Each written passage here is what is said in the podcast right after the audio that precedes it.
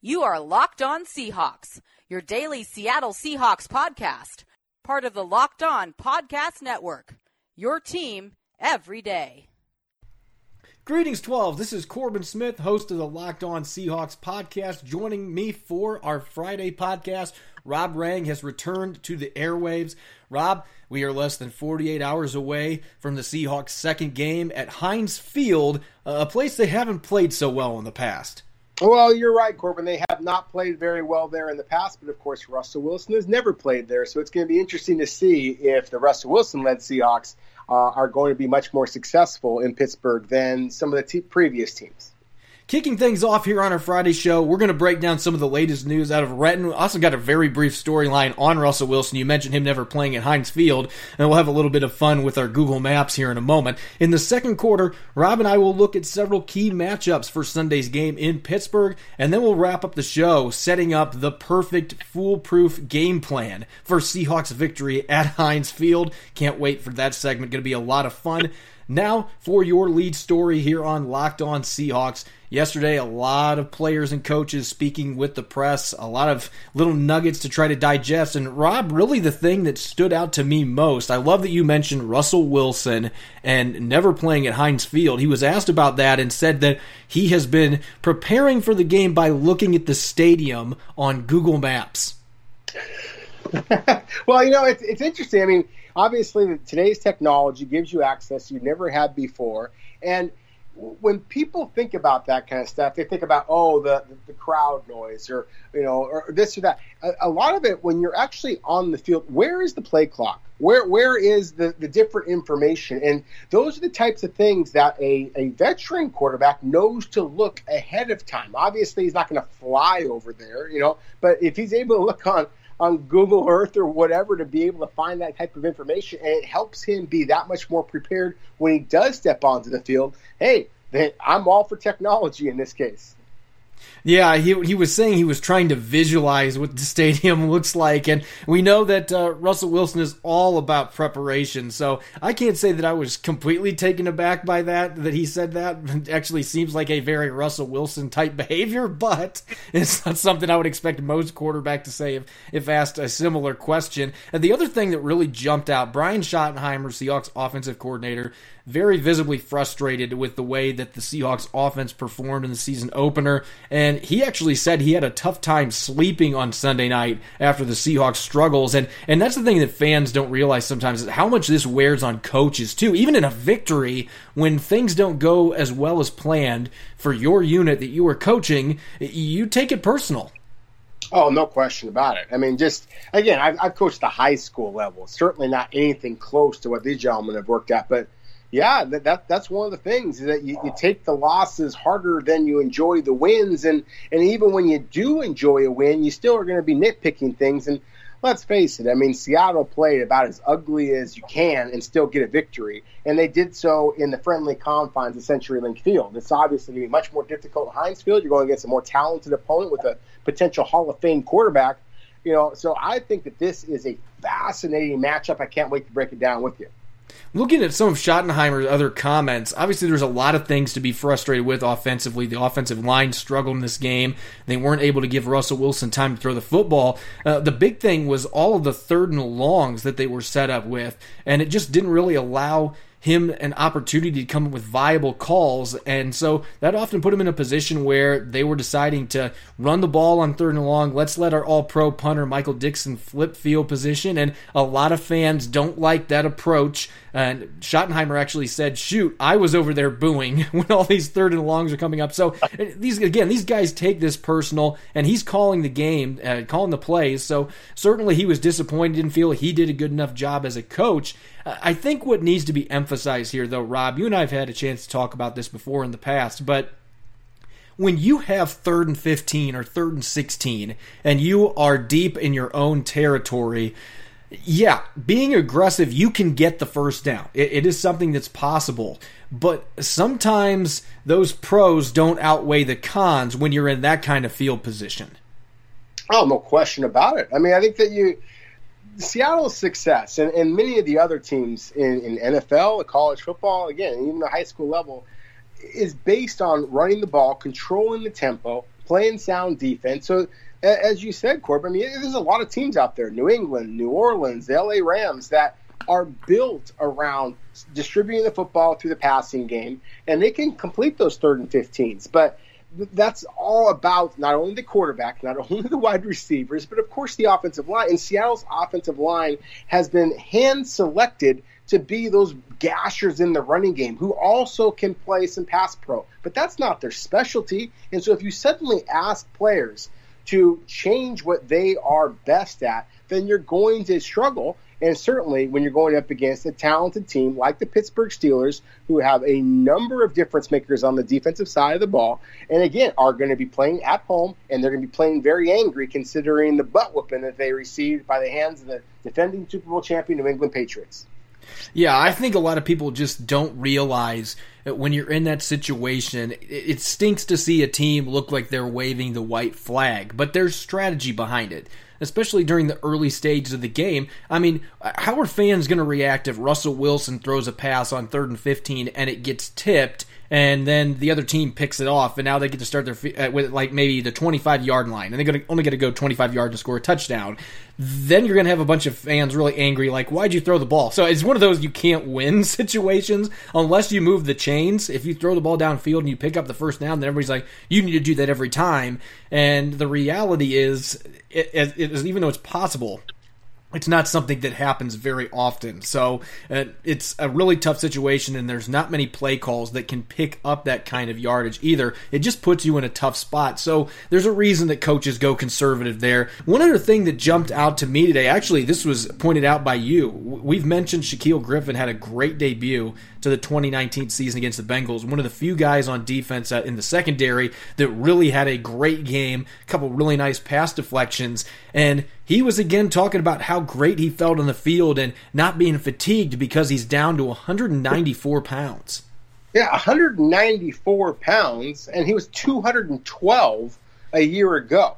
I mean, a, a drop of, uh, of 16, 18 pounds. I mean, th- that's remarkable at the cornerback position. I mean, if you have a big guy, if I lose 16, 18 pounds, believe me, I'm going to want some credit for that.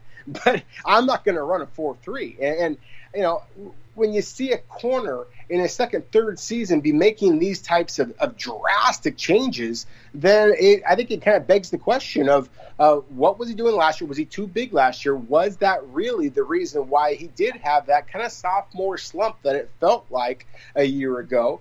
Um, and as you mentioned, he was very good in Seattle's opening game uh, or opening season win against Cincinnati, and certainly throughout the preseason and everything I saw throughout training camp, I thought that Griffin was truly one of Seattle's best defensive players on the field, and that's saying a lot considering the talent they have on this team. So to me, that that was a fascinating thing for him to mention that that he'd lost this much weight, um, that he has looked as good as he has, and then you look at the receivers that Pittsburgh has. I, to me, they are one of the, truly, again, one of the more fascinating matchups, and a, a, big part of that is the wide receiver position because they have so many different versatile type receivers. We all know that Antonio Brown's not there, but big Juju Smith-Schuster, we have the smaller guys as well. Uh, so to me, again, I'm very curious to see how Seattle's defensive backs match up against Pittsburgh's wide receivers.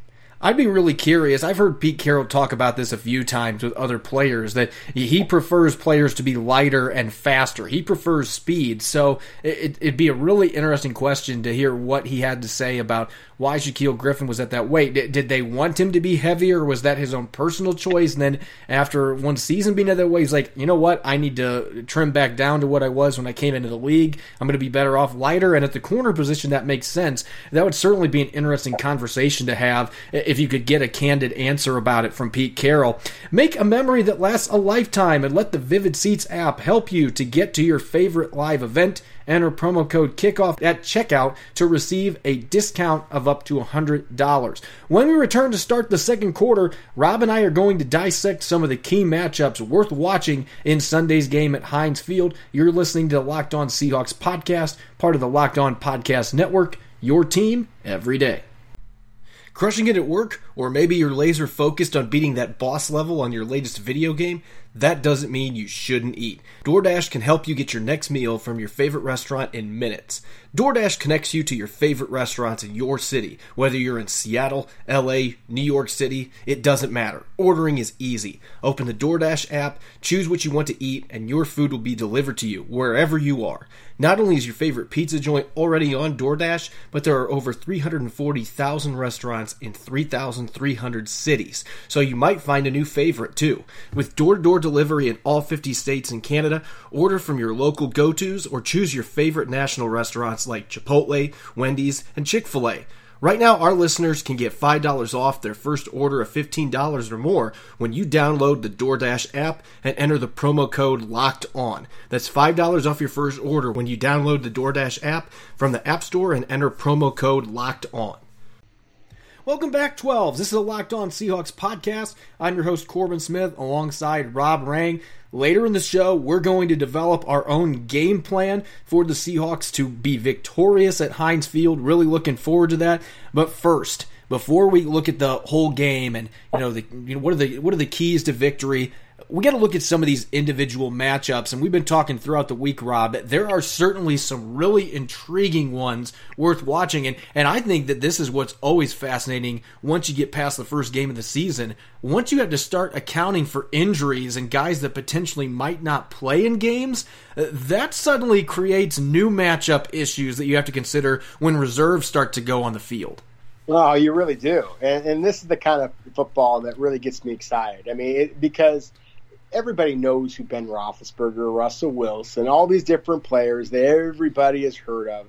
But when you're breaking down the backups, when you're really testing the depth of different teams, you know, Corbin, you and I have talked all summer long, all fall, about how we think this is one of Seattle's deepest teams since their Super Bowl years. I mean, this is a really talented, deep team. They may be young, they may be some inexperienced, but they are talented.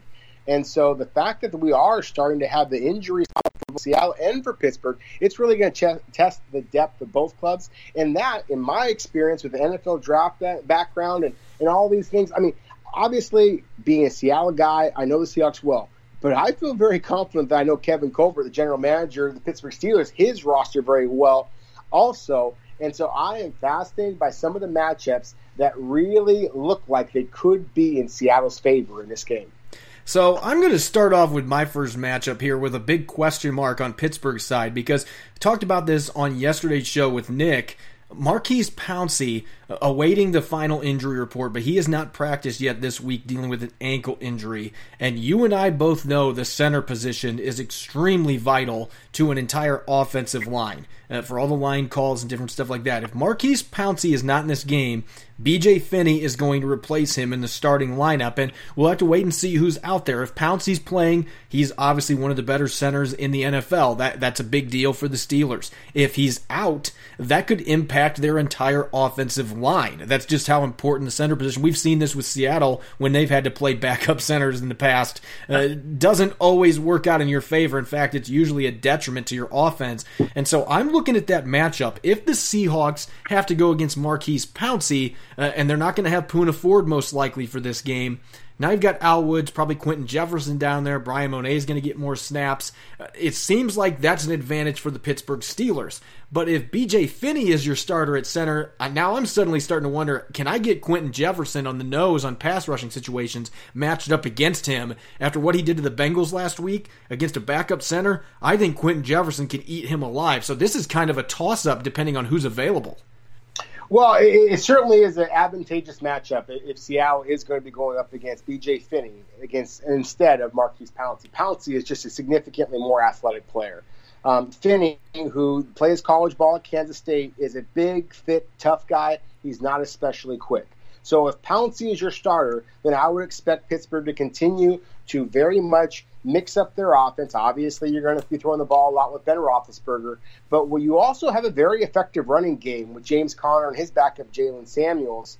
And one of the things that Pittsburgh likes to do is they like to move their center. One of the few teams that will do this will move their center Pouncey because he's so darn athletic, and they'll actually pull him. They'll have him lead. They, they do some incredible things with Pouncey just because he is so agile. Finney is not that caliber of an athlete. So it's going to change Pittsburgh's running attack, and that is again going to give Seattle a little bit of a tip of what Pittsburgh's looking to do. Anytime you can make an offense a little bit more one-dimensional, it gives the defense a huge advantage. Yeah, when you have a lack of flexibility offensively because of a player being out, and we've seen this, the Seahawks have dealt with this before when certain players have been banged up and their replacements cannot do all the same things that the starter can. It does. It hamstrings you offensively. So that is certainly a matchup that could favor the Seahawks depending how this plays out. And the, the really, when I'm looking at another uh, particular matchup that I think the Seahawks can exploit, the New England Patriots had seven pass plays of 20, uh, 20 yards or more last weekend. And I look at the corners on the outside. There's a chance Joe Haden's not going to play in this game. So again, another position that has a question mark for the Pittsburgh Steelers health wise. And they've got to try to stop DK Metcalf and Tyler Lockett, who biggest strength for those two players is getting downfield and catching vertical balls. And I look at this as being an, just an outstanding opportunity if Russell Wilson has the time to throw the football and those guys can let their routes develop downfield. I think that they can torch the Steelers a few times downfield. To me, that is the biggest weakness on Pittsburgh's defense. Even if Joe Haden is in the game, he's not going to be 100%. I feel like that's an area the Seahawks can exploit offensively. You know, absolutely. I, I again, just like I was talking about with with Maurkice Pouncey, who played his college ball at Florida. Joe Haden played his college ball at, at Florida, and and those are two of the absolute most athletic players at their respective positions and two of the strengths for Pittsburgh. So, certainly, if the Steelers don't have those players, um, or if they are limited, then that certainly limits what Pittsburgh can do. Um, you know, and then you look at the backups for, for, Pittsburgh. I'm a big fan of their third round pick, Justin Layne, who plays college ball at Michigan State. Very physical corner, better speed than you might expect. Some people have actually compared him to Shaquill Griffin.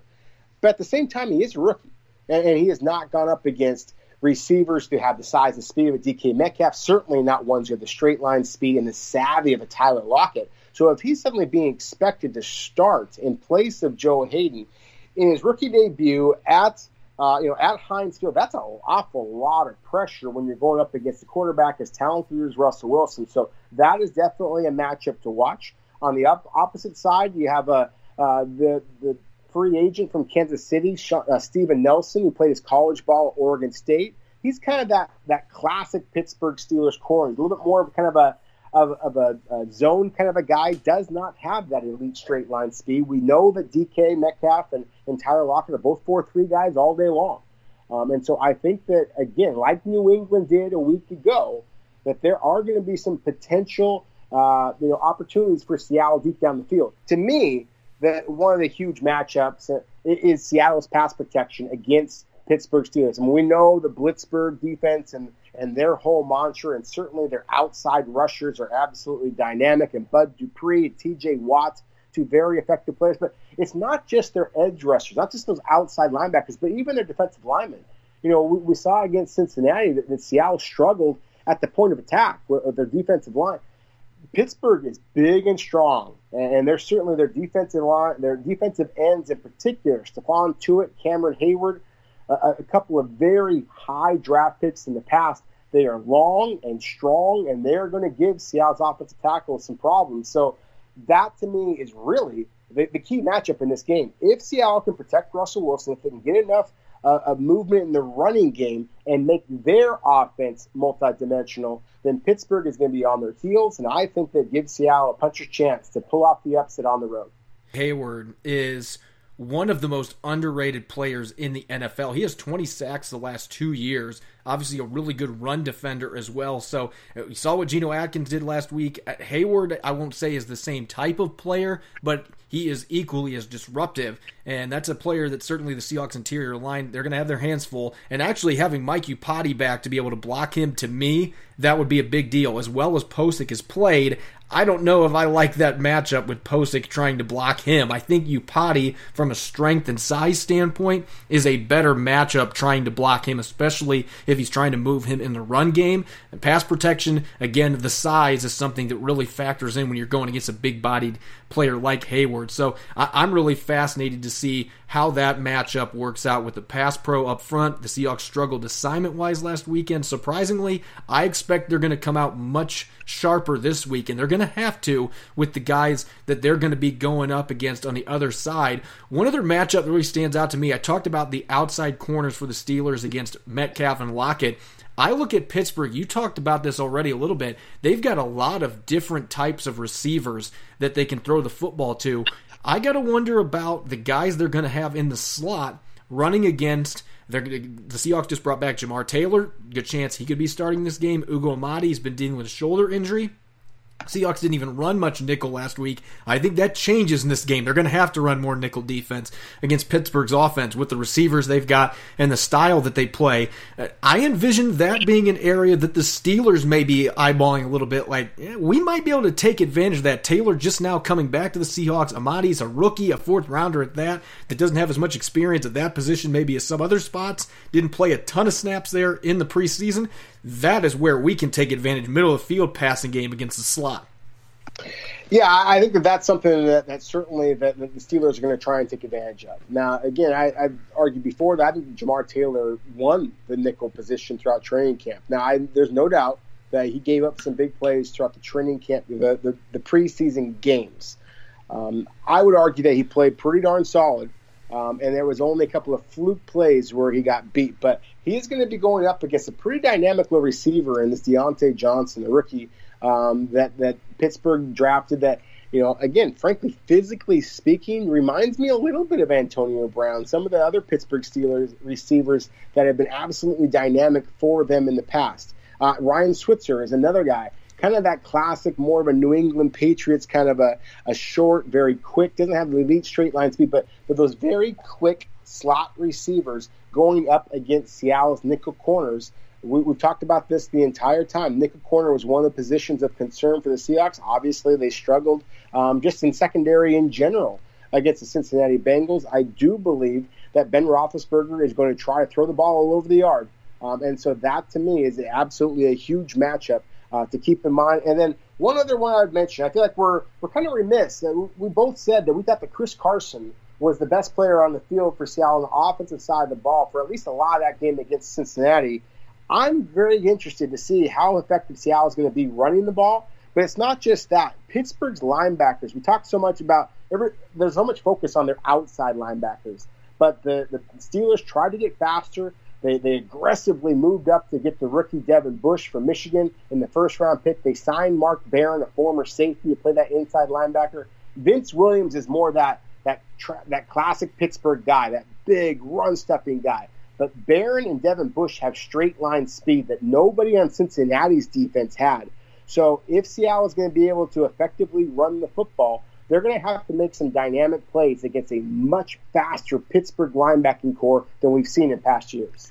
I think it's going to have to be a really physical ground game to be able to run on these guys because I do think when you look at players like Devin Bush, a little more undersized, obviously great sideline to sideline speed, uh, can quickly react to the run game and knife into the backfield, can make plays. I think if you get a big lineman on him and you're physically running the ball down their throats, if you can win up front in the trenches, that's trenches, that's the key. If you can get to the linebacker second level, I think you can run the football a little bit on these guys. But if you're trying to win sideline to sideline, have fun with that. They the guys they've got, you're going to have a really difficult time getting that done, especially with adding Mark Barron to the fold, a guy that's pretty familiar with the Seahawks from his time playing for the Rams. Coming up next in the third quarter, Rob and I are going to team up to make the perfect, unbeatable game plan. Those of you out there that are getting ready to play Madden, it'll work on video games too. Make sure that you're listening closely. We'll be right back on the Locked On Seahawks podcast, part of the Locked On Podcast Network, your team every day. If you found $100 on the street, would you pick it up or keep walking? Of course you take the money. So why do you keep picking winners and not betting on them? That's why I go to my bookie. It's fast, it's easy, and they pay when you win. Let's face it, where you're betting is just as important as who you're betting on. I wouldn't be telling you guys to bet with them if they weren't the best. Do the smart thing. If you're going to bet this football season, bet with my bookie. Did you know you could bet on games after kickoff? If by the second half it looks like your bet is going to lose, you can always just take the other side. If you're the kind of guy that likes to bet a little and win a lot, try a parlay. If all your picks come through, you'll multiply your winnings, and no matter what you bet or how you bet, the NFL season is the best time of year. Join now and MyBookie will double your first deposit. Use promo code LOCKED ON to activate the offer. That's promo code LOCKED ON. Visit mybookie.ag today. You play, you win, you get paid. Welcome back to the Locked On Seahawks podcast. I'm your host, Corbin Smith, alongside NFL draft guru Rob Rang. Rob, it is time for you and I to unleash a game plan, a game plan that is foolproof, that absolutely 100% of the time will work against the Pittsburgh Steelers. well, you know, I, I, I enjoy the fact that, that you think that we're this experts. I, I you know, maybe you're that good, Corbin. I'm, I'm okay. But I have a lot of confidence in Brian Schottenheimer and, and Ken Norton Jr. to make their own game plan. They're certainly not going to be in the you know hostile conditions of, of Heinz Field. But you know, my philosophy is very similar to what Pete Carroll has done in that I believe that the way to battle a team that is as explosive offensively as Pittsburgh is is to try to eliminate or as much or as limit as much as possible their opportunities with the football. And so that means running the ball and playing Pete Carroll kind of football and it may not be aesthetically pleasing, but damn it, I'm more interested in wins than I am about trying to impress fans with you know our style. And so I think that Seattle is going to be running the ball, as we talked about before. It's one of the reasons why I mentioned Chris Carson and Rashaad Penny. Certainly, I think there's a chance you see CJ Prosise in this game. I think that Seattle is going to have to attack uh, Pittsburgh's linebackers. They are speed, but as you very correctly mentioned, they are small. And if you have these monster guards, they're 6'5", 330 pounds in Iupati and, and in DJ Fluker, then use them and take advantage of that size. That to me would be the very first thing I would say is continue to run the football and open up the play action passing that we know that Russell Wilson and certainly their, their speedy physical receivers can take advantage of. I love that you mentioned the ground game, and, I'm going to say three words that many Seahawk fans hate. They absolutely despise. Anytime I bring it up on social media, uh, you have a lot of angry people that come out of the woodworks, and I don't know why they don't like. Maybe it's because it isn't you know, the most visually appealing thing to watch on a football field, but the Seahawks have to stay on schedule in this game. And part of that is getting that ground game going. When you're getting hit at the line of scrimmage or for tackles for a loss, that puts you behind the sticks. How often do we hear Pete Carroll and Brian Schottenheimer talk about that? You know, we were, we were behind the sticks, and they were behind the sticks a lot last week. And it's really hard for an offense of their style to be able to put together consistent drives when the first play, or, you know, first down plays and second down plays uh, are not positive and they're not able to get yardage out of it. It's really difficult to move the chains. And, you know, there will be some people that argue, well, that's why you should throw the ball more on first down. But there were some plays the Seahawks threw the ball on first down last weekend, and Russell Wilson didn't have time to throw the football. So now you've got second and 10 or longer if he gets sacked. Well, so, exactly.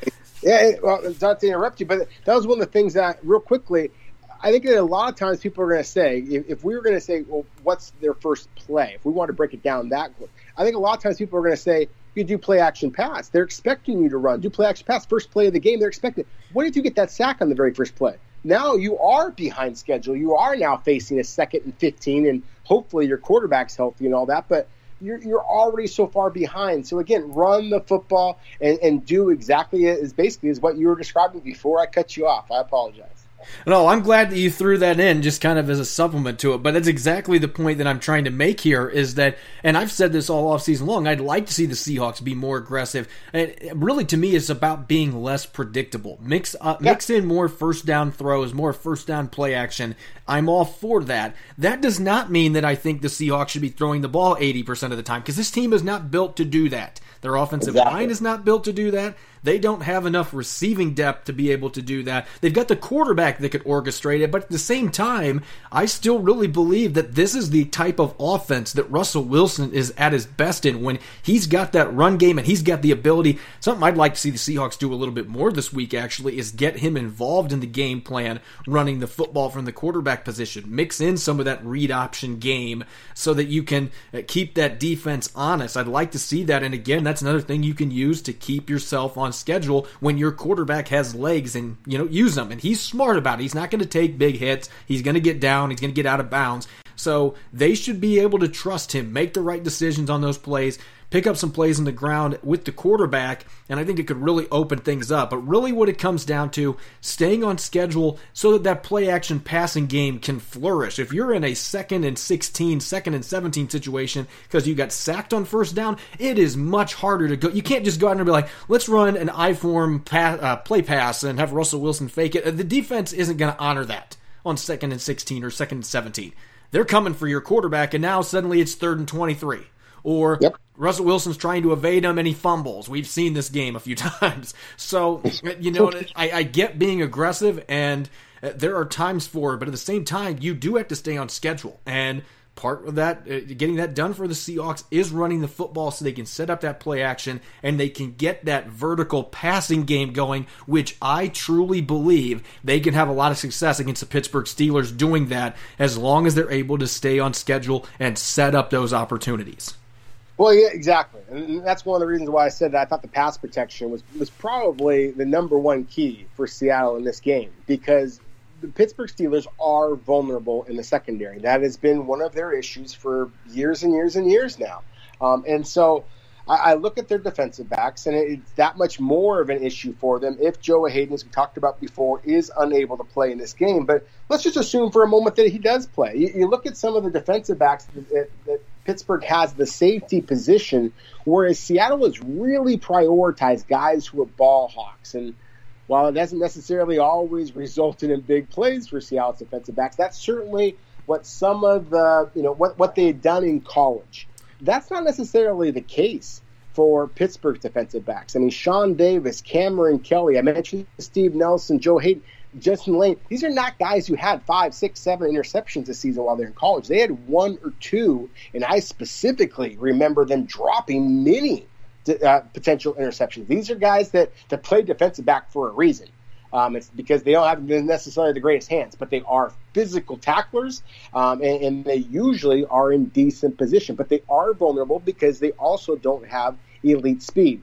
And while we know that DK Metcalf has that great speed, we know Tyler Lockett has that great speed to me, what's so exciting is that we've seen, even with the rookie Metcalf in that game against the Bengals, that he did show some ability to recognize that, hey, Russell Wilson's in trouble. I'm going to break free. We, we saw the big play where, you know, Russell kind of threw the ball over the top. DK made the great catch. It's that type of rapport that is already being developed with Russell Wilson. Why I think that DK Metcalf and Tyler Lockett could potentially have a big score or two or three in this kind of a game because I do think that there is a scenario in which this is the type of game that those analytics, those pass happy Seahawks fans out there are going to love. Because I think there is a scenario in which this is a absolute barn burner of a game in which both offenses are essentially waiting to see who has the ball last because that's the team that wins. So you're thinking the 2015 game all over again. I don't know if there's going to be quite those kind of fireworks, but man, just back and forth. And there was some good defense in that game, even though there was tons of yards, a lot of interceptions. Richard Sherman had one, Kam Chancellor had one, Ahtyba Rubin had a pick in that game. I mean, it was one of the most exciting games, and we talked about it extensively on Thursday's show. But looking at the defensive side of the ball real quick, uh, obviously when I look at the Seahawks, what happened last week, I expect a, a different game plan. I expect more nickel defense to me, the biggest key to slowing down the Steelers is hitting Ben Roethlisberger. I don't care about sacks. Seattle yep. can go out and get 10 sacks, whatever. It's about how often can you get in his face. And because here's the thing Ben Roethlisberger is a big guy, and he's willing to sit in the pocket and take hits. He is going to scan the field as long as he can, looking for, he wants that vertical ball downfield. And so he's going to wait for that opportunity to open up. And if he's not getting pressured, He's going to have the time. He is going to burn you. But if you're able to get to him, he's a very hard quarterback to sack because of his size. But at this stage of his career, if you can get to him, swarm him with defenders, he's a guy that is still, even at 37 years old, he is more than willing to be a riverboat gambler, and he will turn the football over sometimes. The Seahawks were able to do that some in 2015. Obviously, a lot of different players in their defense now, but if you can get to him and you can get some hits on him, even at being a guy that's in his 16th league, uh, year in the league, he's still a player that will take those chances, and you can capitalize on that. Oh, you absolutely can. I mean, we we talked about this earlier in the week, Corbin. Now, you know, obviously everybody who was a Seahawks fan was, was disappointed in Tedric Thompson mistiming that leap and, and giving Cincinnati essentially a gimme touchdown. He's going to get opportunities to atone for that uh, against the Pittsburgh Steelers and Ben Roethlisberger because, as you just said, Ben Roethlisberger is going to stand in the pocket. He is going to throw those balls deep. They do have the wide receivers, especially in Juju and uh, and in James Washington, a second year player from Oklahoma State, who that's their strength is going up and getting the football. They're not real big guys. They're six foot, 215 pounds, but that 215 pounds is no joke. They're very physical. We talked before about Shaquill Griffin, how he's a little bit smaller. I'm curious to see how he kind of matches up from a physical perspective. I know he can run with them, but so I think there's going to be opportunities for Seattle safeties in particular to go up and pluck the football. The question is, is will they take advantage of it? Exactly, and that that's what I think is going to be a, another key matchup for this game. Yeah, and you we can always use the cliche one: turnovers are going to win the game. You can say that about every single football game. So I'm avoiding the cliches. I'm looking at one at at keys that are very specific to this game. And I think when you look at the type of offense Pittsburgh runs, and you just talked about having those bigger body receivers that can break tackles, that is a really big thing to me. Can you limit the yards after catch? Because the Bengals were able to turn some of those receptions last week, some real short passes into big yardage after the catch. The Seahawks cannot afford to have that happen in this game on the road, and it comes down to tackling. That the first touchdown John Ross had, the Seahawks missed several tackles on that play. They were obviously out of position on the flea flicker, but they had guys there with a chance to make the tackle, did not finish. There were several other times they missed tackles. They're they're tackling in week two. Obviously, week one you expect there to be some rust, especially with the way practices are now. They just don't tackle like they used to at practice. But in week two, you expect that to start changing. These guys have to be sharp in that area. Where the Steelers have playmakers, when they get the ball in their hands after the catch, they will torch you. They will break arm tackles and they will pick up big yardage, potentially house their receptions too. And if that happens a bunch, this game has the potential to get ugly. You have to tackle cleanly against this football team. Well, I'm happy you mentioned that because, as I was saying before, I do see a scenario in which this is a barn burner and a, a 30 to 30 kind of a game, you know, in the fourth quarter. And as I said, whoever has the ball last wins kind of a thing. I also think there's a scenario in which Pittsburgh is able to get ahead, and then their pass rush is able to take advantage of Seattle trying to come back, and this game could get ugly. And so that to me is why you have to stick to the script, as you said before, early in this game as Pete Carroll has been known to say, you can't win the game in the first, second, or third quarter. Keep it close, especially when you're on the road. And so, again, I think that this is a fascinating matchup from a talent perspective. The, the scout in me is excited for this game, but also from the kind of the coaching perspective and, and just how do you play this game. And that's why you listen to Locked On Seahawks. Make sure to follow me on Twitter at Corbin Smith NFL. You can follow Rob at Rob Rang. If you'd like to be a featured sponsor on the Locked On Seahawks podcast, you can contact me, lockedseahawks at gmail.com. Make sure to subscribe to our show on iTunes, Stitcher, Spotify, whatever podcast platform you listen to by visiting us online at lockedonseahawks.com. Coming up on Monday, we will be taking a look at everything that transpired in Heinz Field. Hopefully, Rob and I will be talking about a Seahawks victory. We'll have to wait and see how this game goes. I'm extremely fired up about seeing these two teams compete at Heinz Field. I think it's going to be a really close game between two well coached teams. Enjoy the game, enjoy your weekend. Thanks for listening. Go Hawks.